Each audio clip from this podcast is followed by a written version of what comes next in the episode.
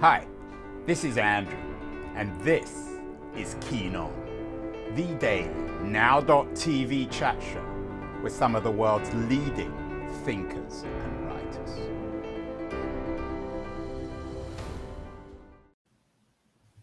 Hello, everybody. It's August 26th, 2021, midday. Welcome from San Francisco, the city on the bay that looks down on the rest of America. Often San Francisco is viewed rather critically in the rest of America because we view the rest of America as dumb. Americans aren't that smart, according to many San Franciscans.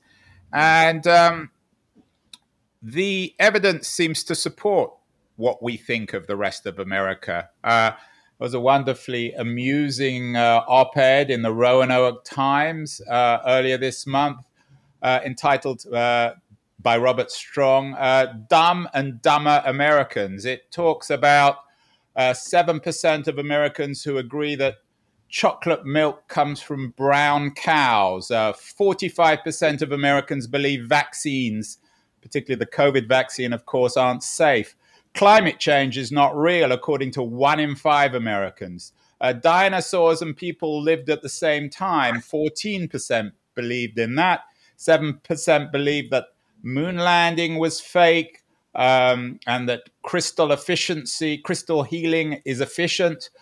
Even 2% of people believe the earth is flat. 33% of Americans couldn't name any of the branches of the federal government. This bashing of America, this idea of America being, or Americans being dumb, is something that's brought up in a really interesting new book, When Bad Things Happen to Good People, co-authored by Steven Nadler and Lawrence Shapiro. I talked earlier to Steve Nadler, and now I have the other author of the book, Larry Shapiro. Larry, are Americans dumb? Your book is about bad thinking. Are most Americans bad thinkers? Most Americans are bad thinkers, but I wouldn't want to say that they're dumb. I think of being dumb as something like stupidity, and people who are stupid or dumb can't help being stupid or dumb, and so they're not as culpable for the sorts of stupid behaviors or harmful behaviors that they exhibit. Whereas bad thinking can happen to even smart people. Even smart people. Give me an example of bad thinking that you're guilty of. You're a smart person. You're a professor of philosophy. I'm sure I'm as vulnerable to various prejudices and biases and statistical poor thinking in my casual moments as anyone, but I might be better at correcting myself or reflecting on what I'm thinking about in a way that... Do you believe that chocolate milk comes from brown cows? Some cows might be brown, but they don't produce chocolate milk in virtue of being brown. That's for sure. But that's a classic philosophical response, which you talk about in the book. I'm sure you can name one of the branches of the federal government. Do you believe that the Holocaust happened? This is another stat that you bring up in your book, that many Americans doubt that. Yeah, certainly I believe that. But look, I'm already receiving hate mail for the book that Steve and I wrote.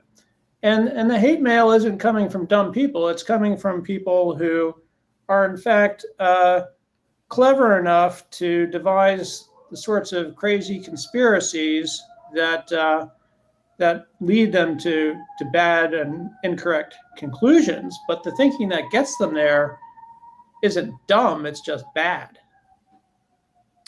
When you say bad, do you mean corrupt, immoral, ill-informed, or self-interested? I'm pleased you're getting hate mail, although I'm pleased that I'm not getting it. But I think that's a compliment in some ways. Your book is clearly having an impact. It's just out. What are the foundations of of the hate that's coming to you? Is it ill will? Is it evil? Do you believe in the idea of evil, Larry? I don't believe in the idea of evil, but I believe that there are bad people who do harmful things. But evil seems to me almost to carry with it some sort of religious connotation, like sin, where the idea of evil is somehow a force, perhaps a supernatural force that corrupts. I don't believe in evil in that sense, but I certainly believe people are capable of evil actions that are that result in tremendous harm. Your book comes with it's a red book. It has a red cover, and it's almost like a warning because of the red. It said something is seriously wrong. An alarming number of citizens in America and around the world are embracing crazy, even dangerous ideas. Now, I said I talked earlier to Steve. We talked a little bit about Afghanistan. With you, I'd like to talk more about America. What are the crazy, dangerous ideas that you wrote this book to counter? Well, it's funny that when we started the book, we had a list of dangerous, crazy ideas in mind. And then by the time we finished the book, those ideas were already obsolete. Well, I'm not going to contradict myself. I almost said idiocy, but look, the number of terrible things happening in our country are happening at such a rapid pace that it's hard to keep up with them. So we started the book with things like vaccine denial and climate change denial in mind. And then the insurrection, the attempt to overthrow the U.S. government after the elections on January 6th came about.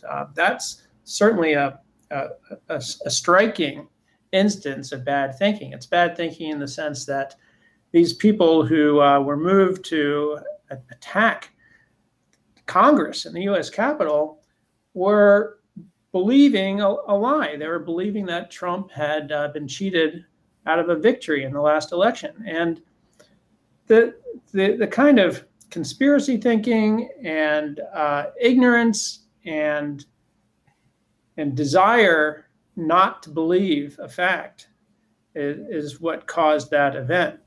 So that's just one more recent example of the sorts of things that Steve and I deplore and we're trying to address in our book. I'm curious on that particular example, Larry. Barack Obama, in a recent book, noted that African Americans celebrated the O.J. Simpson acquittal. They knew it was incorrect, but they still could enjoy it in the same way as the Trump supporters knew that the election was correct, but they enjoy questioning it, perhaps to annoy liberals like yourself or philosophers like yourself. Do you think that the anti-vaxxers, the flat earthers, the people who believe that the election was stolen from Trump, in their heart of hearts or their minds of minds, do they recognize the truth of the nature of things?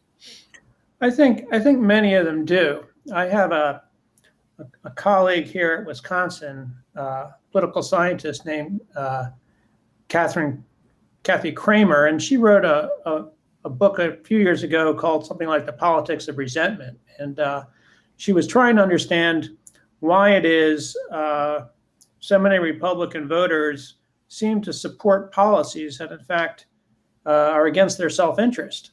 And one thing that came up was that many of these Republicans living in rural areas of Wisconsin simply resent the higher quality of life that many liberals and progressives enjoy. And so they'll vote against their own interests if it means taking down the liberals with them. And I have a feeling that a lot of this is true of Trump supporters, too. They know the truth, but they'd rather stick it to the liberals than admit the truth. Larry, a couple of weeks ago, we had the polemicist, the defender of science, Lee McIntyre on the show. His book, How to Talk to a Science Denier, is very much in the same vein as your new book.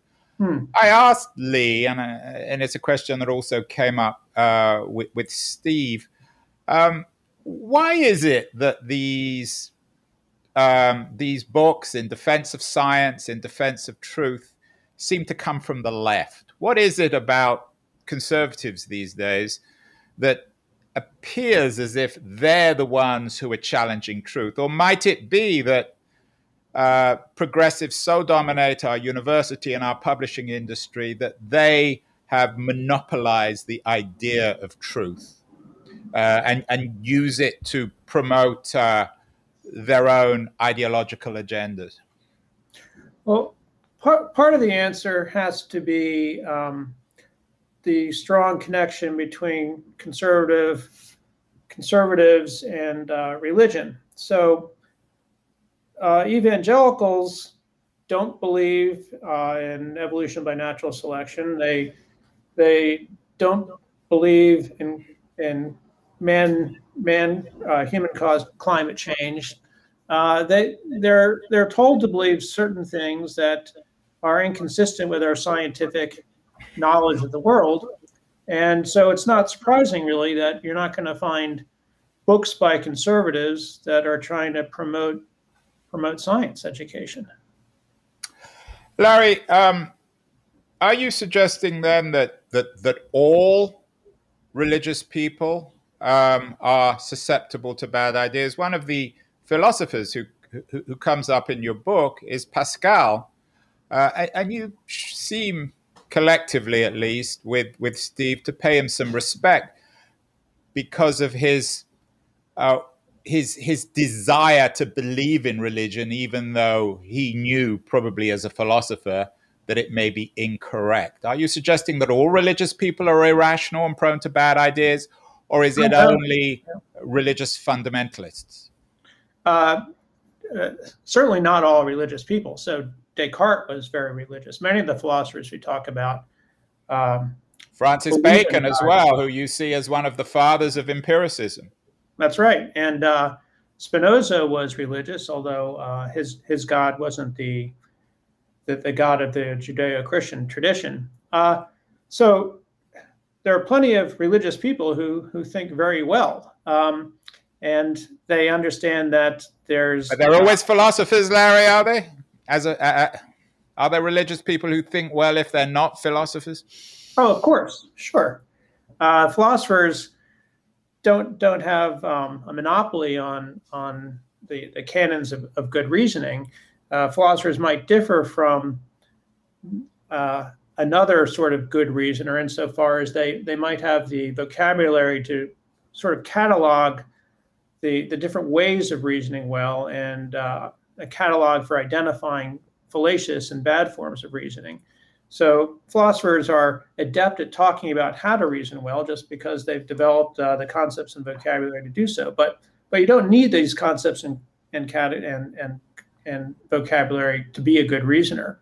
And many religious people I know are perfectly good reasoners. But part of what makes them good reasoners is that they'll see that, say, Darwin's theory of evolution by natural selection is the rational account of the origin of species, and when it conflicts with a religious view, they'll understand that it's the religious view that has to be forsaken. Your book begins or ends actually with Socrates and Plato, who were both writing in a pre-scientific age in many ways. To what extent does your book equate science and truth, or are there truths that exist outside science? Well, certainly there are truths that exist outside science. So, for instance, it's true that I'm sitting here talking to you, but this isn't the sort of event that is of any interest to a scientist. There's no scientific theories that would predict that I'd be sitting here talking to you. And science...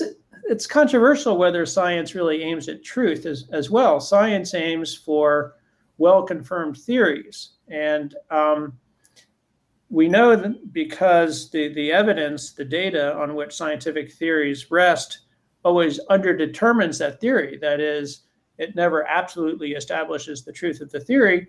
We should be prepared to always we should be prepared to give up our theories. So until Einstein came along, it seemed true of the world that Newton's physics was the correct description of it. And then subsequent to Einstein, we learned that was wrong. So I wouldn't describe science as aiming at the truth, but rather as aiming at well-confirmed theories. Subtitle of your book, Larry, is How Philosophy Can Save Us from Ourselves. There's something slightly chilling in my mind about that subtitle. Why should we ever want to save ourselves from ourselves? Well, the idea that we're trying to capture that subtitle is that the world seems to be going in the wrong direction right now. According to you, I mean, not everybody, right? Well, I think everyone, I guess I should say not say everyone, but look, it's pretty obvious that the world is warming and that we're headed toward environmental cataclysm. It's pretty obvious that there are limits on freedom and expression and rights today, or proponents of limiting these sorts of things. But that's always been the case, Larry. I mean, there are more democracies today than there were 100 years ago.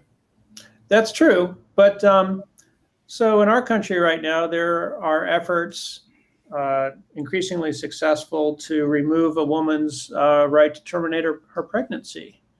Yeah, that was actually one of the headlines today from the Times, Texas clearing a path to the end of Roe versus Wade. But there are some people who believe that that's rooted in truth. I mean, are you suggesting that there is a clear answer to the right to abortion from a philosophical point of view? Many more conservative philosophers and religious thinkers would strongly disagree with you. Yeah. Well, look, I think there is a pretty solid case to be made in favor of a woman's right to choose. I mean, there's this famous paper by Judith Jarvis Thompson, the late philosopher who taught at MIT, and she points out that the issue is not one about whether the fetus is a person, or the fetus is a being to which moral rights ought to be assigned. She makes a simple analogy, which is worth thinking about, and it's this, Andrew. Suppose, Andrew, you wake up one day, or you're kidnapped, and you wake up and you find yourself attached with tubes to a famous violinist who needs your kidneys for dialysis purposes. And Thompson asks, if you find yourself strapped to this violinist and you're told that you need to remain attached to this violinist for the next 9 months, do you have a right to detach yourself knowing that the violinist will die? And of course, the analogy is there to the pregnant woman who finds herself pregnant. And then the question is whether she has to keep this pregnancy if it's not something that she wants. So the nice thing about the Thompson paper is it takes the question about abortion away from whether a fetus is a person and focuses it where it should be focused on the question about rights. Do you think, though, and this comes back to the question I asked earlier, are you comfortable with the idea of philosophy always being right, that the truth is somehow intrinsically moral? Are there examples of the truth being immoral? Because it always occurs to me in these kind of conversations and your kind of books, mm-hmm. that perhaps this is coincidental or otherwise, that what you believe in and what you believe to be true is the same thing.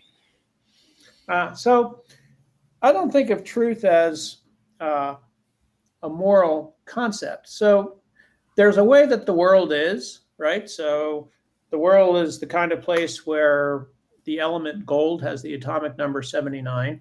And then we've got our descriptions of the world. And if we describe gold as having an atomic number of 85, we've said something false. Our description doesn't match the world. But there's nothing moral involved in saying something false, unless you're doing it for self-serving or malicious ends. But truth itself is just a matter of whether our descriptions of the world present the world as it actually is. Do you think that there's something new about the current concern amongst philosophers, progressives like yourself, with this crisis of truth. Seems like it's happened many times before in history. Socrates and Plato were responding to it. Voltaire wrote his wonderful book Candide as the Enlightenment response to the irrationality of his own times. Is there anything unique about today? You mentioned the fact that the pandemic and, of course, climate change. Are we collectively heading for the end of our species? Is this an existential moment in contrast to other moments in human history when it comes to truth? I think the big difference we're seeing today from even 10 years ago, 15 years ago, is the rise of social media and the internet. It used to be difficult to get your ideas out there, even if they were true. And now we're finding that it's incredibly easy to get ideas out there, no matter how outlandish and false they are. And they're so easy to spread, and there's such an eager audience to read these things that it seems to me we're facing a sort of epistemic crisis, the likes of which we've never seen before. Yeah, you talk about epistemic stubbornness. You describe it as a voracious contagion. So, Larry, how are we supposed to deal with it? Should we all be forced back into the classroom to listen to philosophers like you and Steve? Should we be rereading Descartes or Francis Bacon or Karl Popper? Or perhaps even Nietzsche, who I think probably disagrees with you about the idea of truth. It's not very realistic, is it? Most people are extremely busy. They don't have time to read your book, let alone Popper and Spinoza and Francis Bacon. Right. Well, look, one thing we could do is bring our funding of education back up to reasonable levels. So there's whenever there's a budget... That's an old argument, Larry. We always hear that, and it never happens. That's not realistic. No, you're asking me what I want to happen. You're asking me how to cure something, and I can give you. Okay. Well, sorry, I interrupted you. Go on. So what I would like to see, in addition to funding education at a higher level, is exposure at a much younger age to philosophy. I have colleagues who teach philosophy to young children, and young children are sort of natural philosophers. They have this intellectual openness that eventually gets narrowed and shut as people grow older. So I think an introduction to a philosophical education at a much younger age could only help matters. Is that realistic, though, Larry? Repeating my question. I always feel in these kind of conversations, people say, well, come up with a solution. And people always choose education because it's so vague and not realizable. So it's really acknowledgement of failure. Because we know in America that education isn't going to get more funding. We know in America that preschoolers are not going to get taught by philosophers. So perhaps bring up something that's more practical and realistic. Shut the internet down. Well, I wouldn't mind seeing curbs on the kinds of postings that people ought to make. I know Facebook has just announced that they're thinking of bringing on board a panel to talk about election misinformation to complement the sort of panel that they instituted a year or two ago to talk more broadly about ethics considerations. So certainly a limitation on the kind of bullshit that people are free to promulgate across the web is a good start. Now, how to practically implement that is something that we have to think seriously about because of concerns about freedom of expression. What about the relationship with politics, philosophy and politics? It's always been an uncomfortable relationship, beginning with Plato and his ideal of philosopher kings, which he articulated in The Republic. You're a philosopher, so I probably know the answer to this question. But should we be wary of giving philosophers too much power? particularly in the context of politics, because we will always have a tendency towards technocracies. Philosophers might be less open to the idea of debate and of incorrect ideas than other groups of people. I think you have that backwards for several reasons. One is philosophers will never have much power. But another is that philosophers are typically very open to debate. And it seems to me that certain philosophical ideas can really find purchase across a number of different disciplines, and in virtue of which we could see progress coming from a lot of different directions. So I have in mind something like John Rawls's theory of justice, this theory that Rawls developed in the 1970s. And it's hard to do any work in economics today, or any work in political science, or any work in social sciences without understanding the nuances of John Rawls's theory of justice. But this was Rawls's theory is a theory that were it to be implemented, we'd find much less economic inequality in our country. My guess is that one of the reasons you like Rawls is because you like his conclusions. Are there examples of political thinkers or indeed philosophers who you like, who you don't like their conclusions? Well, the antithesis of Rawls is Robert Nozick, who defended a kind of libertarian view of political life. Rawls, Nozick thought that we're basically entitled to whatever we're able to produce on our own, and we're not obliged in any way to provide a kind of safety, a social safety net to help those who are not as well positioned to earn a living or care for themselves in other ways. So I think Nozick's views are brutal, and of course Ayn Rand, who is not really a philosopher, more of a popular figure, brings some of Nozick's idea to their ugly extremes. So there was a time when the Nozick Rawls debate wasn't known in the average household, but it was quite well known. Today, academic debate tend to be limited within the confines of the university. Are there philosophers, you think, American philosophers in particular, who need a broader audience, who should have a broader audience, who are not being heard, who are not being listened to, who are not being read? Someone like Martha Nussbaum comes to mind. She's a fairly prominent person, though. Yeah, Steve came up with Nussbaum as well, scholar of Aristotle and of other philosophical themes. But again, she's someone you would probably agree with her conclusions, right? Not all of them, but then we have people like Susan Wolf, say, who's a philosopher at UNC Chapel Hill, who writes on interesting questions about the meaning of life. Meaning of life is this topic you think, well, that shouldn't be of interest to anyone but a philosopher. But Susan Wolf's thoughts on the meaning of life, I think, are the sorts of things that any reflective individual should find valuable.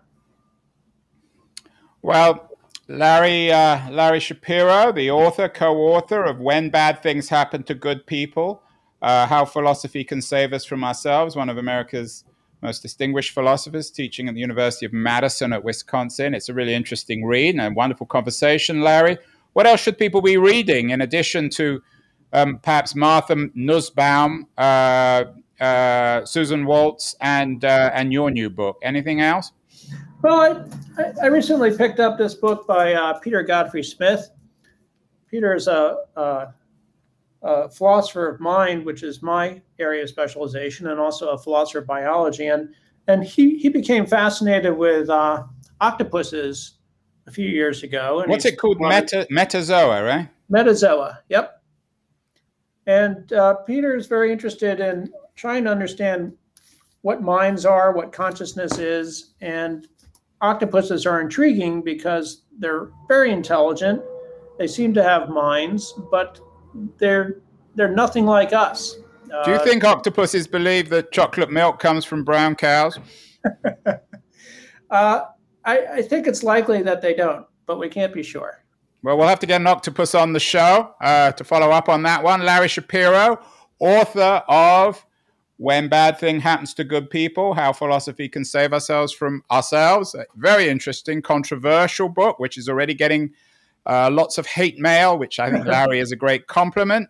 Keep well, look after yourself, and keep thinking and aggravating people. I think that's a great compliment. Larry Shapiro, thanks again. Thank you, Andrew. This has been a lot of fun.